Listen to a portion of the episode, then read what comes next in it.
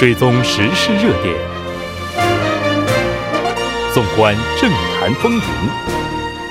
新闻在路上，带您驰骋天下。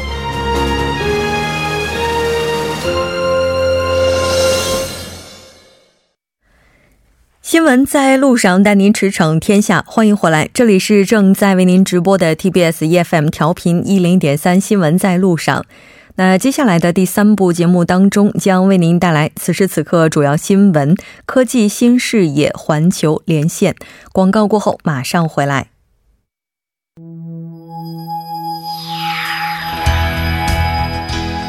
您正在收听的是 FM 一零一点三首尔交通广播，新闻在路上。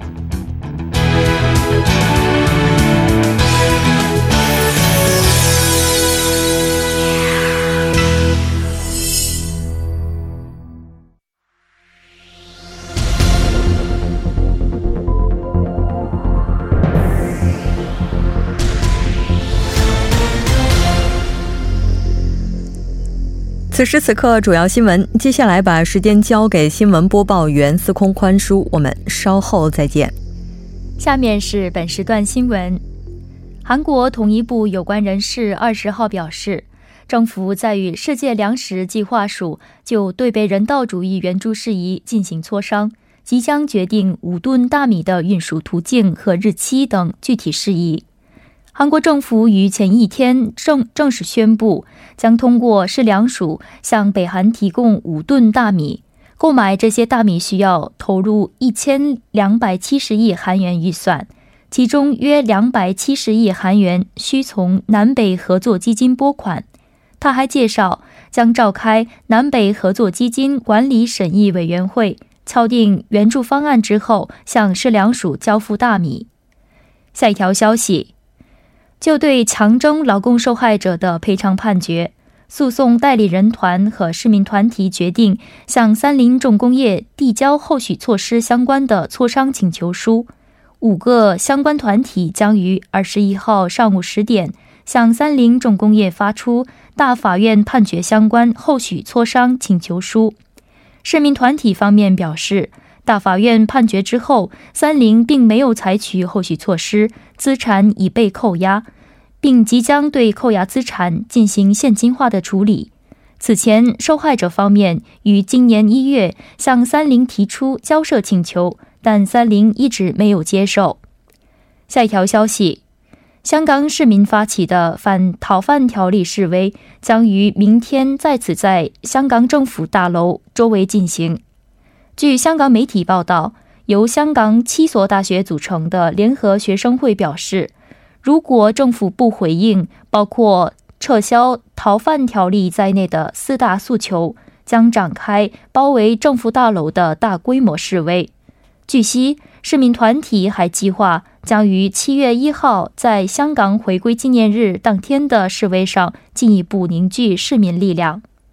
下一条消息。中国通信设备制造商华为的创始人兼首席执行官任正非就华为涉嫌违反美国对伊朗制裁一事主张，相关银行都在明知违反制裁的情况下进行了交易。当地时间十九号，任正非在接受美国媒体采访时表示，如果这些事情被公开的话，诉讼过程将会变得更加透明。华为涉嫌通过 Skycom 与伊朗通信企业进行交易，而违反了美国对伊制裁的规则。而此前，业界普遍认为银行是不了解内幕的受害者。以上就是本时段新闻。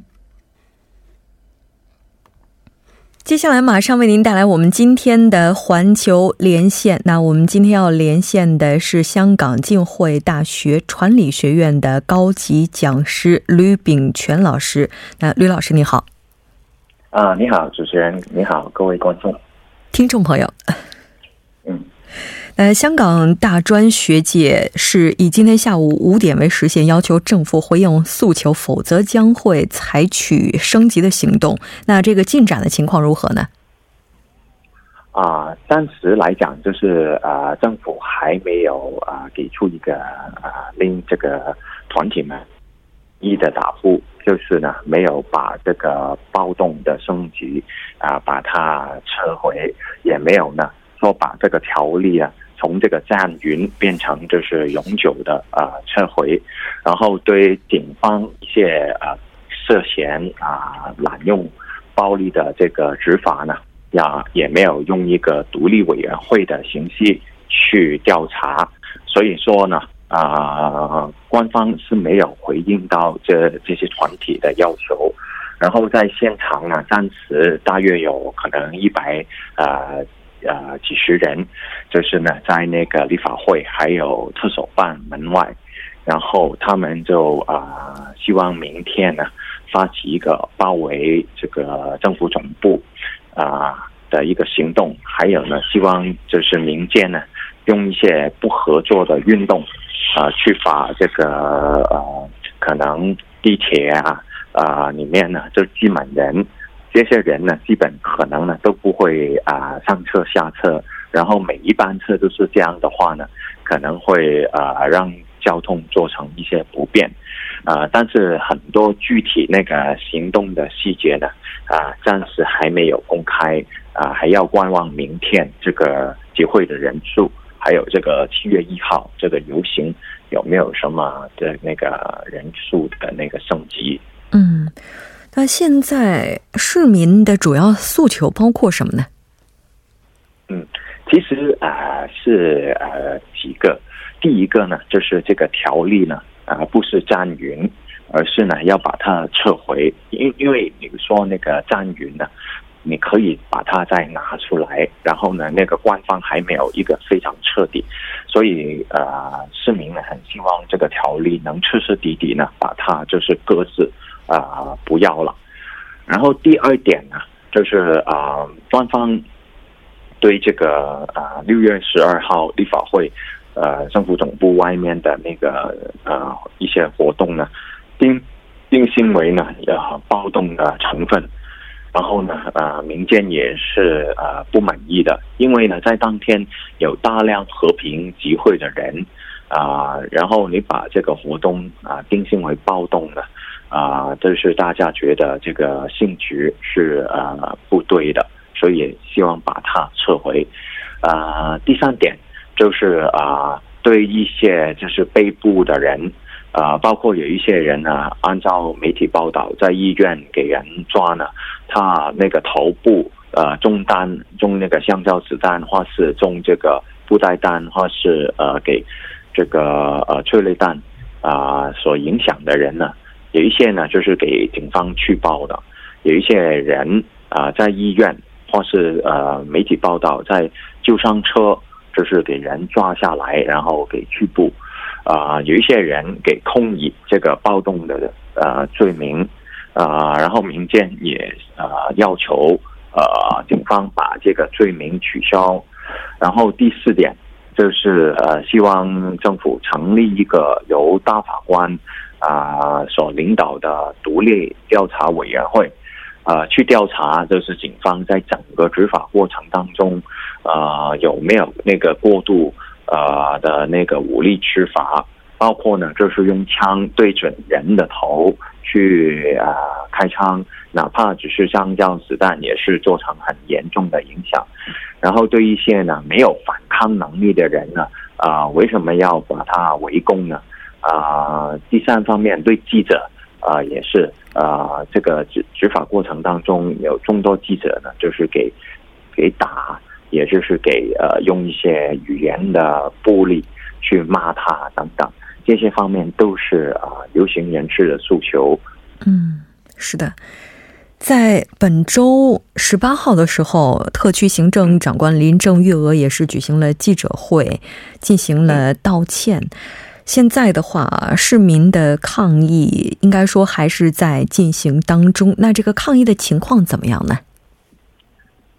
其实那个抗议就是啊，当然跟两百万人来讲啊，已经啊不是呃，现在不是那个聚焦，就是啊说人家一起上街的时候，因为大家也明白这个可能是一个比较长期的抗争，而政府呢也用一些拖延的方法。所以呢，大家也是啊，慢慢看着那个呃时间去做抗议，不是呃说每一天都要有很多人，慢慢用呃一些就是啊啊聪明啊，还有就是呃各种不合作的方法去针对，比方说啊，对于呃那个暴力执法的这些警察啊网民呢，就人肉搜索他们的资料，把他们的。这个呃，住址啊，把他们一些资料曝光，好让人家关注他们。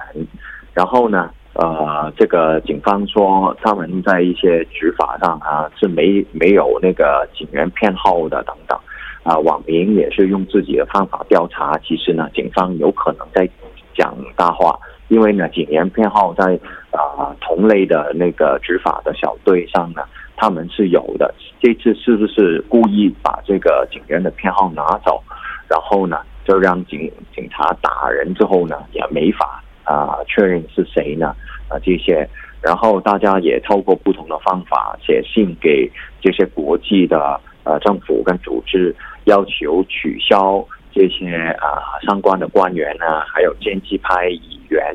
的这个外国的护照啊。啊，取消他们这个外国的这个呃，要冻结他们外国的资产呢，等等。啊，虽然这些呢，有时候可能是你只是写一封信，真是没什么用，但是这些方面呢，啊，也会令到一些官员或是议员啊，他们担心。啊，暂时来讲，大家还是呃，用一个比较观望的态度，呃，去看这个行动怎么去持续下去。嗯。也就是说，在发生了冲突之后，现在民众的抗议变得更加的理智了。对明天的这场，应该说这个抗议活动，现在对它的规模有没有预告呢？呃，暂时我没有看到民间有一个什么的一个具体的数字的预告。呃，明天就是呃那个星期五。啊，然后啊，有不少人还是要要上班啊。面对这个，就是说有一百万万人，然后两百万人大游行，然后也经过冲突之后呢，我估计明天可能大家也不会啊上升到一个非常大的规模，因为啊啊这次就是大家也也看到这个政府有拖的那个态度。大家呃也可能要用一个比较长的时间去啊跟政府去呃争取啊，所以明天呢，我暂时还呃看不到有什么很具体那个人数，但是我相信也会有啊一定那个规模，因为现在已经这个大学生都放暑假了，中学生基本上都都考完试了，嗯，有呃有一些学校已经考完试了。然后呢，嗯，啊啊，那个后天就是周末，啊，所以呢，呃，下班之后呢，我估计也会有不少人啊出来到现场去声援。嗯，那刚刚你也提到，目前这个抗议活动它已经是几乎呈现出一个长期化的趋势，或者说有这个苗头了。G 二十峰会也是即将要举行了，那现在各方也是在猜测，香港这边的抗议活动有没有可能会持续到峰会期间，以博取更多的国际关注。嗯，这个我相信大家都都在看，要看那个政府的回应啊。然后香港的民众呢，啊，就是呃这段时间都是非常呃。看着这个国内跟国际的形势去做，呃，然后呃，如果在在这个 G 二十峰会那边啊呃去升级行动，可能外界看有呃一定的那个作用，但是呢，嗯，在香港暂时这个行动的一些啊安排来讲，还没看到啊这一点啊，相信都要先看看明天这个富裕的规模。啊，是怎么样？然后大家呃知道这个出了这么多人的那个抗议之后，没有可能每一次都会有那么多人啊。然后如果你做一个大的动员，但是到后来比这个一百万、两百万万人还要少的话呢，那可能会影响这个活动的这种生气。所以呢，我估计大家还要就是一步一步看这种抗争的呃呃方式，呃会不会做成一些啊可能可降温的那个效果？反而他们可能就是用一些啊不合作运动啊各方面的内化的一些行行动，然后偶尔呢就是呃有这种可能呃下班去包围啊这这样的行为。嗯，是的。非常感谢来自香港浸会大学传理学院的高级讲师吕炳全老师给我们带来今天的这一期连线，我们再见。好，谢谢，再见。接下来关注一下这一时段的路况、交通以及气象信息。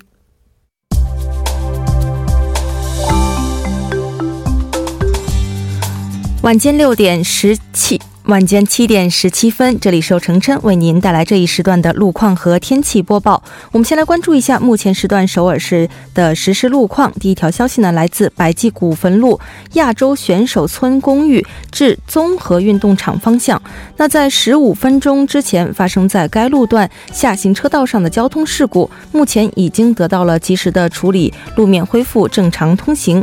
好，接下来是在瑞草大路法院监察厅至瑞草站方向，在二十分钟之前呢，发生在该路段三车道上的交通事故，目前已经得到了完善的处理，但受事故余波的影响，以及目前晚高峰行驶车辆在不断增多的影响，后续路段呢目前拥堵比较严重，还望途经的车主们保持安全车距，小心驾驶。好，下一则路况来自统一路首尔创新园至六盘站这一路段。目前呢，在该路段的下行车道上发生了一起交通事故，相关负责人员正在处理事故之中。受其影响，下行车道的部分路段暂时不便通行，还望后续车辆参考相应路段提前变道行驶。好，我们来看一下城市天气预报：首尔阴转小雨，十九度到二十六度。好的，以上就是这一时段的天气与路况信息。祝您一路好心情，我们稍后再见。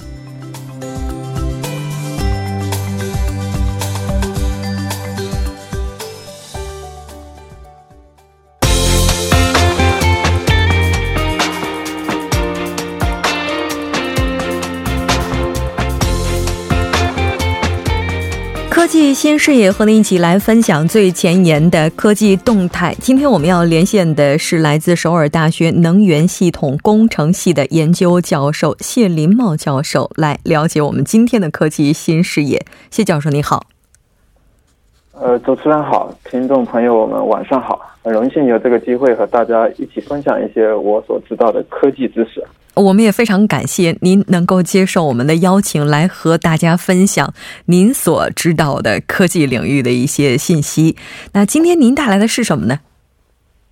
啊，今天我讲要想要跟大家分享的是一个地热，很常见的东西。地热，应该更确切的说叫地热能。哦，这一定要加上能，要不加能的话，我觉得很多人可能跟我差不多吧。第一反应就是韩国家里的这个地热。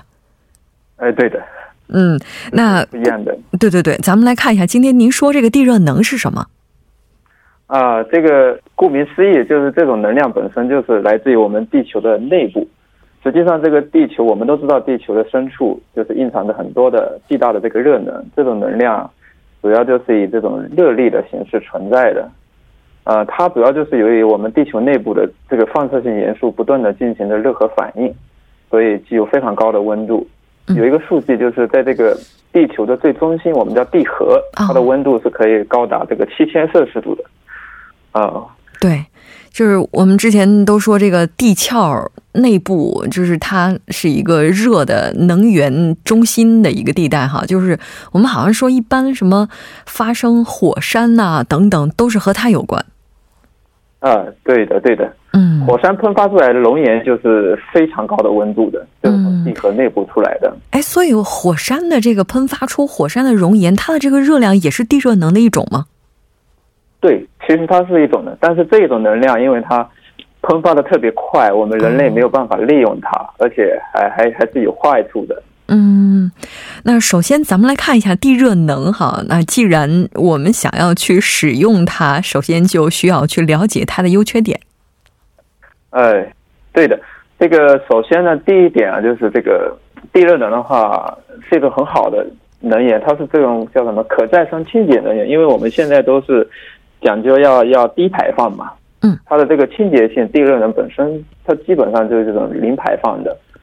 然后它这个呃比较稳定可靠，这是它的第二大优点。嗯我们现在讲很多可再生能源，像太阳能、风能的话，哈，说难听，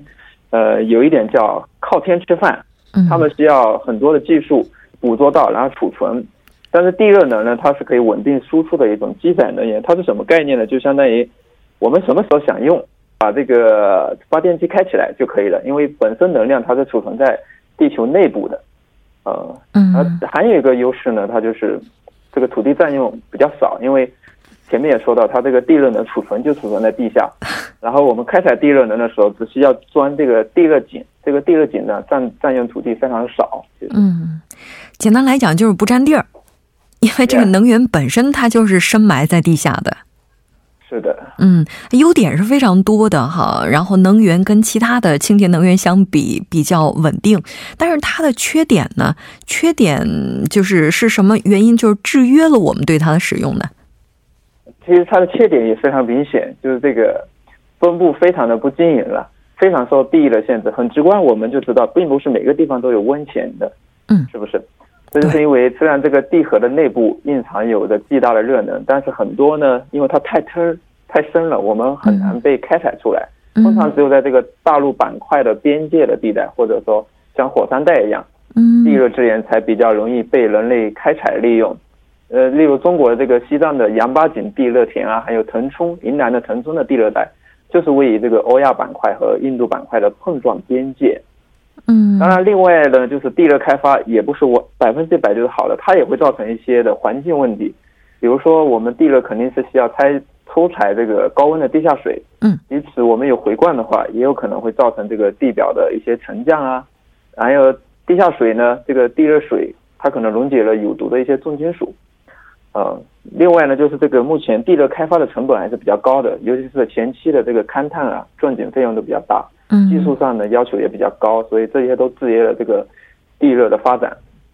那刚刚您提到说，地热能源蕴藏量比较丰富的地区，一般都是大陆板块的边界以及火山带上，所以在这些地方去，我们去开发地热的话，其实呃是不是也意味着说它本身这个危险系数就比较高啊？因为像大陆板块边界的话，它一般都会是地震的高发地带。嗯，这个是的，其实这是一个很重要的因素。嗯，但是这，但是我们一般大这种边界，我们现在目前人类开采的更多的还是这种叫做水热资源，它的资源条件很好，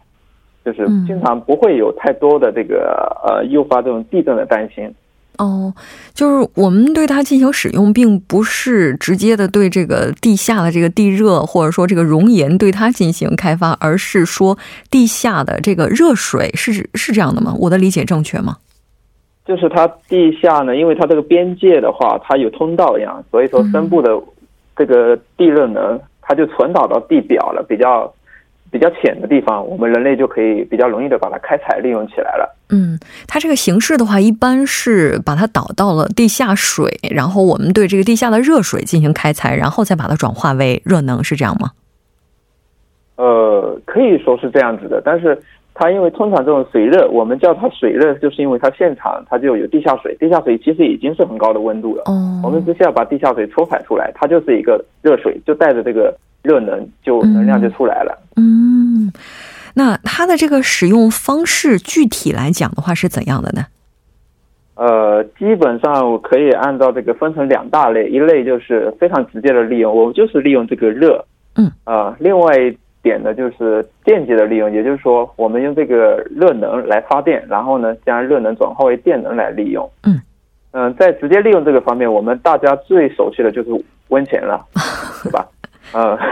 当然还有地热呢，还会用在这个农业、工业上啊，比如说这个地热的温泉、地热的养殖，还有一大块就是我们北方的冬季的取暖，嗯这也是可以的。尤其是这些年来，这个要有一种技术叫地源热热泵的技术啊，大大的提高了这个浅层地低温地热的可利用性。比如说这个中国的这个雄县，基本上它北方它的呃冬天的时候的供热都是通通过这种技术来的。也不用烧煤，也不用烧电，就直接用地热来取暖，是的，是的，是最清洁的。但是用地热来进行发电的话，这个使用是不是就受到了很多的限制呢？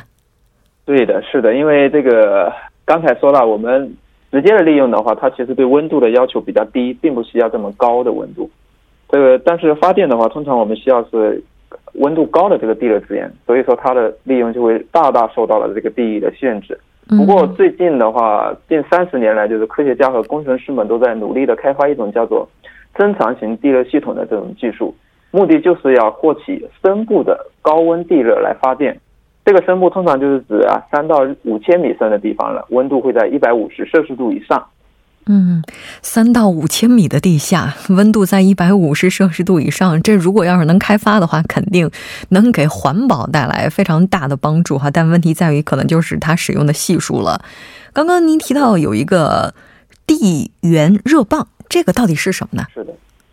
啊、这个地源热棒呢，它是一种呃利用地下这个浅层的地热资源的一种高效节能的空调系统。其实它的基本原理就是把我们这个传统的这个空调的冷凝器和或者这个蒸发器，它就直接埋入地下，然后使其与大地直接进行热交换。哦，呃，这个东西呢，它既可以呃供热，也可以制冷。就冬季的时候，可以通过热棒呢，把这个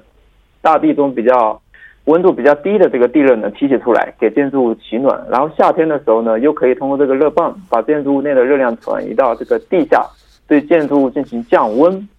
其实这是非常好的一个，因为这种资源呢，它比较不受这个地域资源的限制啊、可以说是真正能做到这个量大面广啊。然后是一种很好的清洁的可再生能源。是的然，后比起这个传统的这个空调嘛，因为我们刚才说它就基本上是跟空调差不多的，但比起这种传统空调系统，它的运行效率会高很多。为什么这样呢？主要是因为这个，呃，我们知道浅层这个地热的温度它是比较稳定的，嗯，一年四季的话，大概在一百到两百米深，它都保持在十五到二十度是的。这样子的话，就在谢教授，时间关系，是的，我们把这个尾巴留到以后。非常感谢您，再见。哎哎，再见。嗯，半年过后马上回来。